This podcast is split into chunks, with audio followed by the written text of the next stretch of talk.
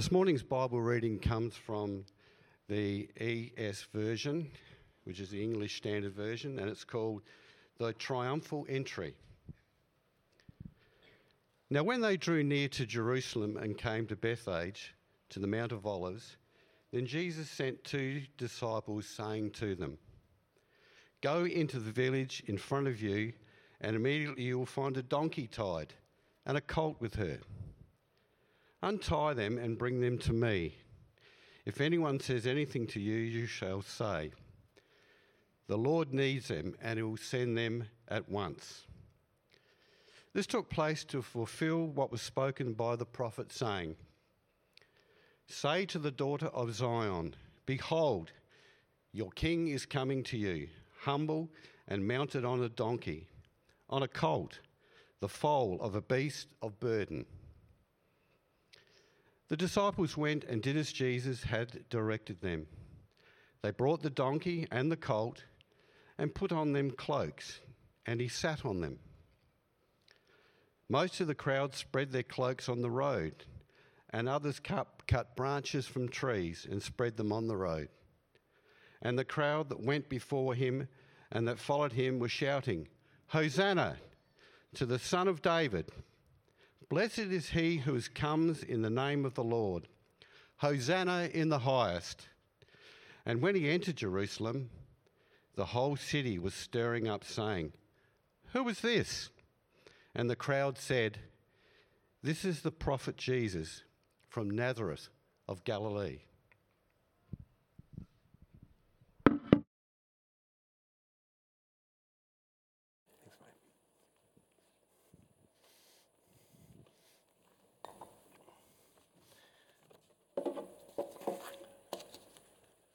Okay.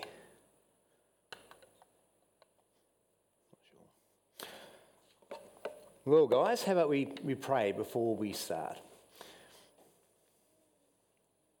Father, we come before you, before a holy God, and we are people that are called by your name. Father, we are going to open your word now. Father, I pray that you'll use my words and my meditations to bless your people. Father, I pray you open their hearts to receive the good portion that you have for them. In the name of Jesus. Amen. Okay, um, what I want to do, because I'm uh, preaching for three weeks, um, you can see up on the screen, uh, there's three pictures, a bit dull, it's okay. Um, and, and they kind of represent the three sermons that we're going to be looking at over the next three weeks. Today we're looking at the triumphal entry, verses 1 to 11.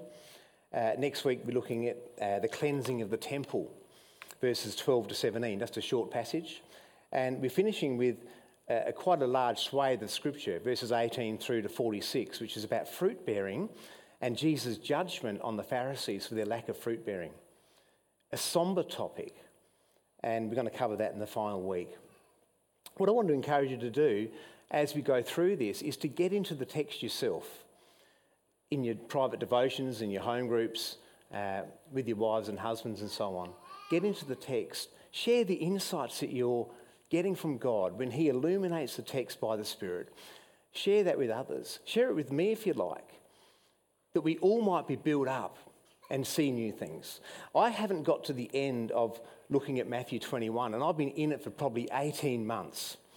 And I just find new nuggets of gold there which are worthy to be shared. There's things that I can't share today because I just haven't got enough time. There's a whole section I was so excited about sharing. I told Sue yesterday, that I can't share it. I haven't got time to share it, but I'm going to give it to you as homework. Now, back in school. Next. Now are we? Ah. What I want to do today, talking about the triumphal entry, is first of all paint a picture what was happening as Jesus was coming in on a donkey. If you like, I want to transport us back to that time, get into TARDIS, go back to that time and imagine what it would have been like to be sitting in the crowd. What were their expectations? What would it, what would it have felt like to have been there? Then we're going to ask some questions. One of the questions comes directly out of the text, and some other questions just beg to be asked. And then we're going to worship. We're going to get John back up in the team and we're just going to worship the Lord for all that he's done for us. And then we'll have communion. Well, we're in Matthew 21. There's been 20 chapters of Matthew before this, which have recounted the three and a half years of Jesus' ministry. For three and a half years, Jesus has walked this earth. He's restored broken people. He's cleansed lepers. He's cast out demons. He's spoken with authority. He's given the greatest moral teaching our world has ever heard. He's walked on water. He's calmed the storm with his words. And his disciples are even more freaked out after the storm had been calmed. What manner of man is this that even the wind and the waves obey him? He's fed 5,000 men, plus women and children, with a basket full of bread and fish. Just incredible thing. Restored people that were broken, broken morally. Neither do I condemn you. Go and sin no more. He's pushed back against hypocrisy spoken words of life. And here we are in Matthew 21. We're approaching the end of his earthly ministry. Someone looking on might be tempted to say, This is where it goes pear shaped. This is where things start to go wrong. For in less than a week, he's going to be betrayed by one of his disciples. Another disciple, a key disciple, is going to deny him. They're going to flee from him. He's going to be handed over to a court on trumped up charges. He's going to be scourged and mocked and crucified. Is this where it all goes wrong? We shall see. The time of the year is the Passover. In Jerusalem, there were probably 80,000 people that lived there permanently. But during major festivals in Israel, people would flock to Jerusalem. It was something that was commanded. If you can get there for the festival, you should. So the numbers in Jerusalem approximately would be two and a half million people. We don't think that. We look at documentaries about the life of Jesus, and there's a cast of hundreds in the crowd. There were scores of people there. There were hundreds of thousands of people around the, around the place as Jesus entered Jerusalem. Take a moment. Hmm. Not only that, but during the time of the Passover, there was renewed hope that maybe this year the Messiah would be revealed. The chosen one, the anointed one, the coming king. Maybe this year that would happen.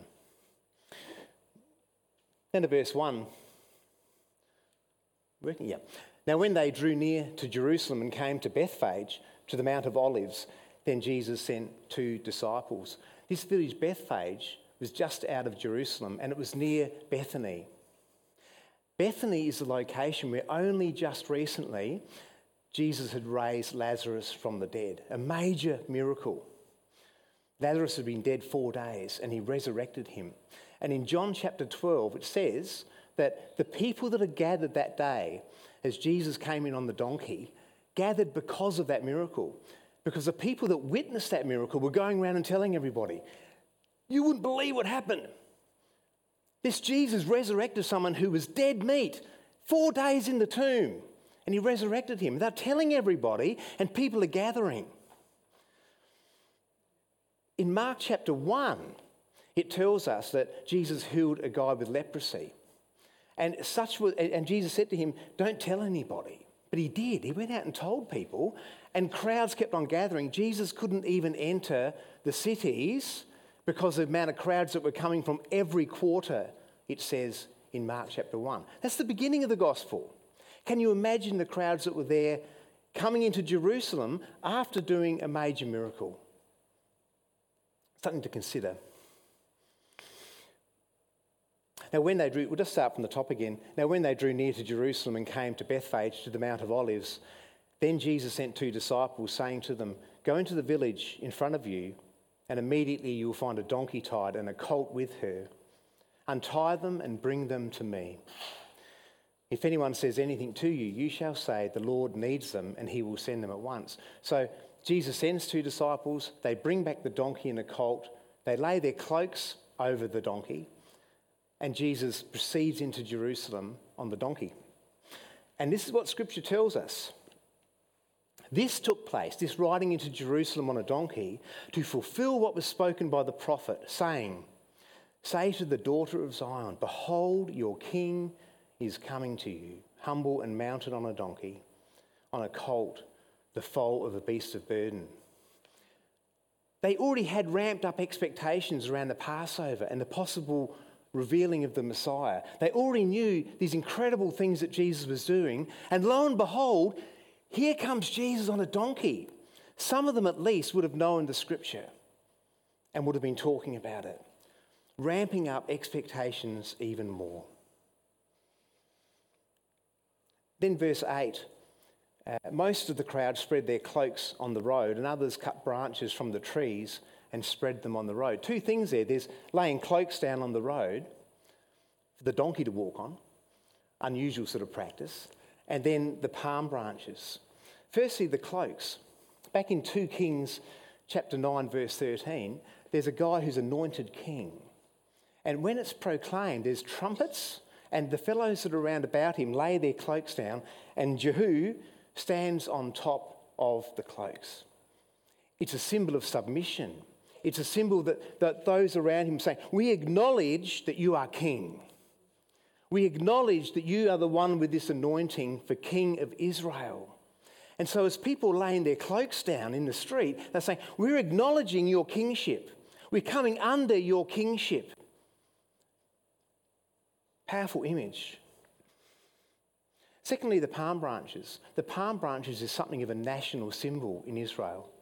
They, they featured in Solomon's temple, in the carvings and so on. They featured in Ezekiel about the future temple. There's lots of references to palm branches. One particular thing that happened in 167 BC, there was a Greek king called Antiochus IV Epiphanes. I don't know who named him, what was his parents thinking? Um, he captured Jerusalem and he wanted to make Greek culture spread throughout the known world. So this guy Antiochus goes into God's holy temple with a pig, and a pig is an unclean animal in Judaism. And he sacrifices this pig on God's holy altar to Zeus, a pagan god. As a result of that, a guy called Judas Maccabeus raises a revolution, raises a band of followers, and they kick Antiochus out of Jerusalem. They restore orthodox praise into the temple Orthodox Judaism back into the temple, Orthodox worship. They sing praises to God and they wave palm branches around. Significant. Here are the people as Jesus is coming in on a donkey, laying down palm branches, waving palm branches around. Here comes the deliverer. Here comes a guy who's going to kick out the Romans. Here comes a guy who's going to restore Israel, restore the kingdom. A quote from the NIV commentary says, There is no mistaking that he, Jesus, proceeds into Jerusalem as the anticipated king. The messianic, which means Messiah, the anointed one, the messianic son of David. I'll read it again. There is no mistaking that Jesus proceeds into Jerusalem as the anticipated king, the messianic son of David. Now, the ideas of what that king would achieve vary greatly from what was in the mind of God, as we shall see. So that's the end of me painting a picture. You've got a swollen crowd, you've got lots of people there, you've got increased expectations around this Jesus coming in. You've got them acknowledging him as king. You've got people who are eyewitnesses. You've got people in the crowd who have just been healed by him, actually. In Matthew 20, there's two blind men who are calling out to him as he's coming from Jericho to Jerusalem. They're calling out and saying, Son of David, have mercy on us. And he heals both of them and they follow him. So there's people in the crowd who have experienced his power, and there's people in the crowd who have witnessed his power, and there's Roman soldiers who are freaking out because of his power, wondering what's going to happen next, and a Jewish leadership who are concerned about him as well. A whole mix of people. Let's go down to verse 10 and 11. The last uh, part of the reading today. And when he entered Jerusalem, the whole city was stirred up, saying, Who is this? And the crowd said, This is the prophet Jesus from Nazareth of Galilee. People were asking the question back then, Who is this? And people are still asking that question today. And there's a whole range of different opinions about the person of Jesus. He was a revolutionary, he was just a hippie, he talked about love, he was just a prophet, he was a miracle worker, he was the greatest moral teacher in history, he's a son of God. A whole lot of opinions about who is this person, Jesus. What I wanted to do is just pause on this for a moment and just consider from Scripture. And it was really hard to cut it down, right? About the scriptures that show who Jesus is. The last four weeks, Garth's done the um, Isaiah 9 wonderful counselor, mighty God, everlasting Father, Prince of Peace. The names given to this chosen one, this one that's coming. If you look in John chapter 1, verse 1, it says, In the beginning was the Word, talking about the eternal Word. And the Word was with God, and the Word was God. This eternal Word, God the Son. And in verse 14 it says, And the Word was made flesh, became one of us. The Word was made flesh and became one of us. He dwelt amongst us, and we beheld his glory, the glory as of the only begotten of the Father full of grace and truth. The Bible is clear that Jesus is not just a prophet, he's not just the greatest teacher in history, he's not just an incredible miracle worker, he is God the Son, become flesh for us, become one of us. It's interesting in Mark 1:24, I might just read it.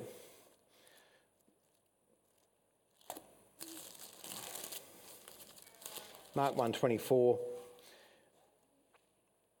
This is what the demons are saying about him when he casts out demons. What have you to do with us, Jesus of Nazareth? Have you come to destroy us? I know who you are, the Holy One of God. The demons know who he is. In John 14, um, Jesus is talking with his disciples, and Philip says, just show us the Father, and it, will be enough for us. Like, let's just put this to rest. Show us the Father, let him appear. And Jesus says, in summary, he who has seen me has seen the Father. Jesus acknowledges that for himself. And if that isn't enough, that's my final thing I had to say, because the story of Lazarus is my favourite account in all of the Bible. I just love it. So I'm going to go to there for a minute. In John chapter 10, Three times in John chapter 10, the Pharisees are confronting Jesus. And Jesus says three times, If you don't believe my words, believe on account of the works that you see. And they go to arrest him and he leaves. All God's plan, God the Father's plan. He goes away, Lazarus gets sick. Lazarus' two sisters send for him, come and, and heal him. Jesus stays away. Lazarus dies. And then Jesus returns knowing that he's died. And he comes into this scene of doubt, and he comes into the scene of grief, and his detractors are there, and they're saying, You call yourself a prophet? Surely you would have known that your friend was sick. And he's been dead four days in an unair conditioned tomb. And Jesus says, I am the resurrection and the life. He who believes in me, though he were dead, yet shall he live. And he backs it up by resurrecting him. Wow. Ah, take a chill pill, Nige. Hmm. I do. I feel the material because I've been looking at it, and sorry if I get a bit emotional at times. Go home, have a sleep. I think. Right. So that's, that's the first question who is this? And the answer from Scripture is really clear. This is God Himself who's become one of us.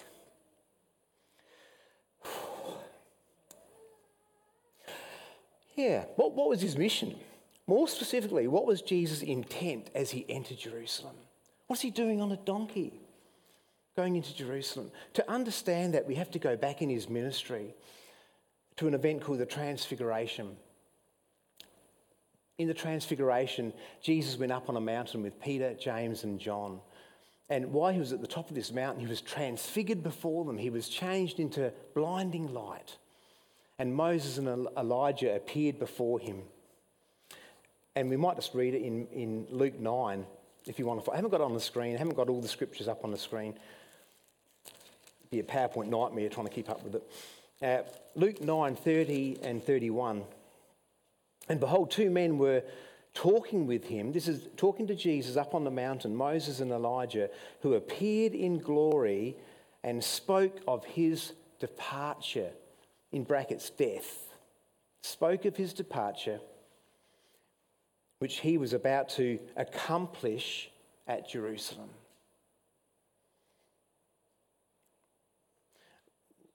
Take it up further down. He goes down the mountain, he heals a dear boy who's possessed by an evil spirit, an unclean spirit, it says. And then in verse 43, and all were astonished at the majesty of God.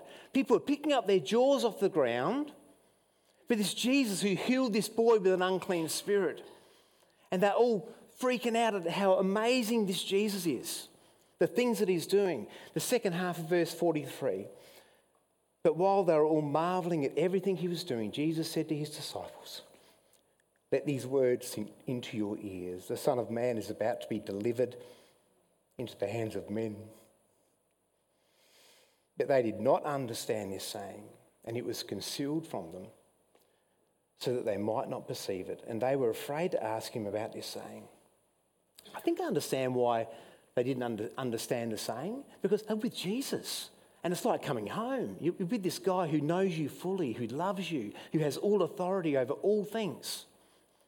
And that he's got some parable going on about being handed over to, to men. I think I understand why they didn't get it. And it was hidden from them.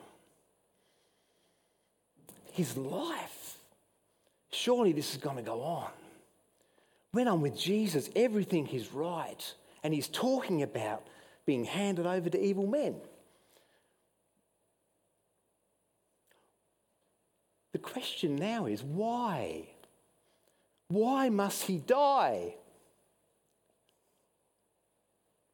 And I know you know this if you've been in churches for a while, but it's great to hear it again. I'm not sick of it. I've been looking at it for 18 months. I'm not sick of it because it's just fresh every time I look at it. And I want it to be fresh for you. I want you to hear the gospel again and enjoy the gospel message. So just bask in it with me. Romans 3:23 says, "All have sinned and fallen short of the glory of God. The glory of God, God in his perfection, the beauty of absolute holiness. Bible says all have sinned, all have turned away. All of us have said to God one way or another, I'll do it my way. I'll do things that are not commanded, and I won't do things that I should do. I'll turn my back on all that is holy and perfect and true. All have sinned. It's not just theology, Nigel knows this for himself. All have sinned, fallen short of what God had. Romans 6:23 says this at the beginning of it, the wages of sin is death. What does Nigel deserve from turning his back on the living God? Nigel deserves death, eternal separation from all that is holy and righteous and good. That's what we get. That's what we deserve. That's God's just judgment on our rebellion.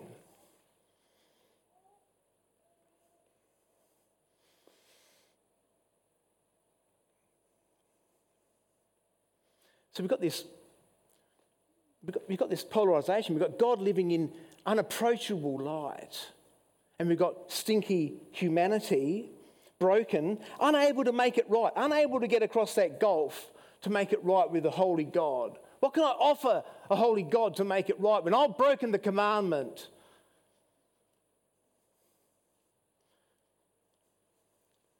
But we've got God who's compassionate.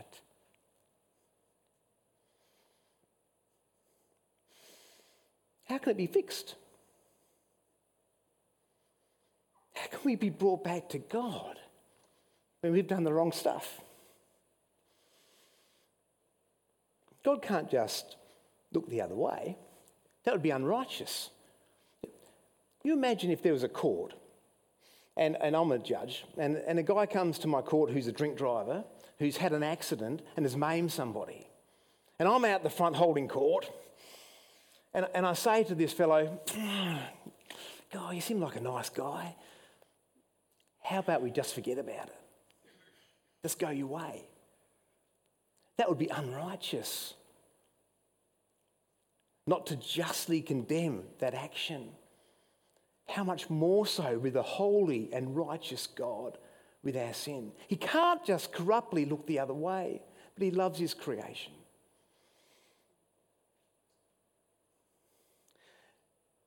It's good to sit in that problem. God's righteousness, our brokenness, but God's compassion.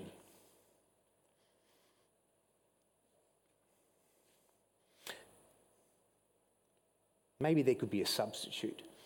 Maybe someone could take a bullet for me. Maybe someone could be judged instead of me. Who would do that? Who would do that? Who would stand in place of my judgment that I justly deserve? Well, there's two conditions that I, I'm not no theologian, there's two conditions that I think are key here that need to be met, and only Jesus can meet them. The first one is that whoever stands in Nigel's place has to be a true representative. Whoever stands in our place has to be one of us. And here we have Jesus, legitimately the Son of Mary, with the blood of Mary running in his veins, the Son of Man, fully human. He can be our representative.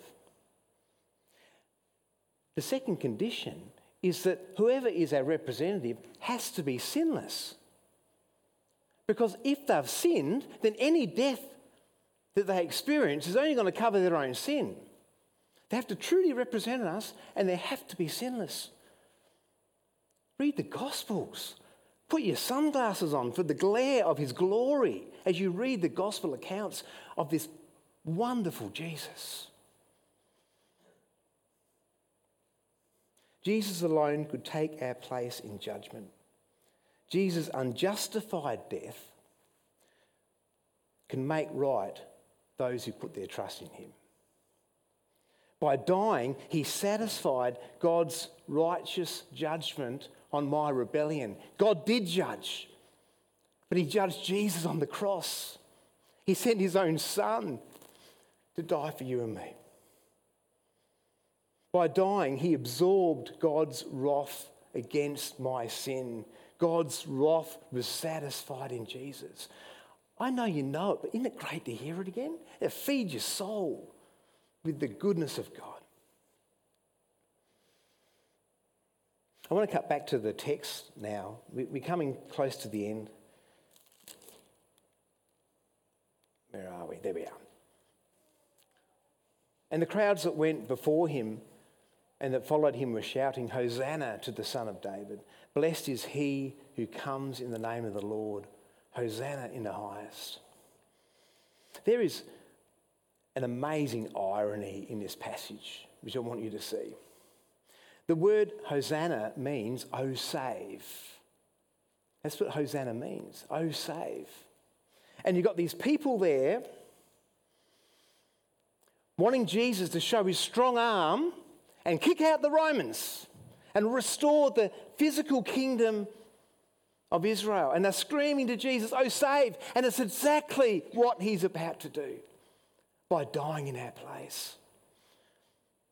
I looked up the word Hosanna in the Strong's exhaustive concordance, and it said to free or succor, avenge, defend, deliver, rescue, save, get the victory. This is exactly what our Lord is doing as he comes into Jerusalem on that donkey. And the crowd expected him to show his strong arm against Rome and he didn't do it. And the fickle crowd turned and said, Crucify him. And in dying, he truly saves those who bend the knee. Isn't that marvellous? Isn't that a beautiful thing that our Lord has done?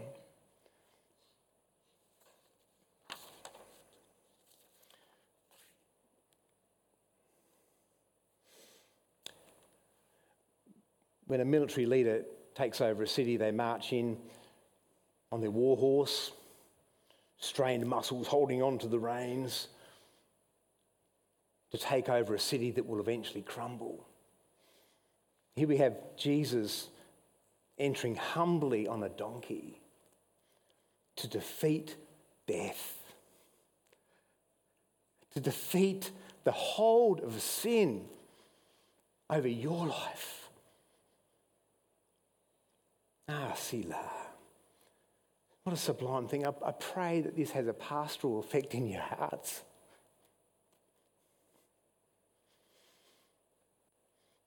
that it sinks down, that you, you know, during a week when you think about Jesus coming on that donkey, that you just reflect on that. Man, what a wonderful thing my Lord has done.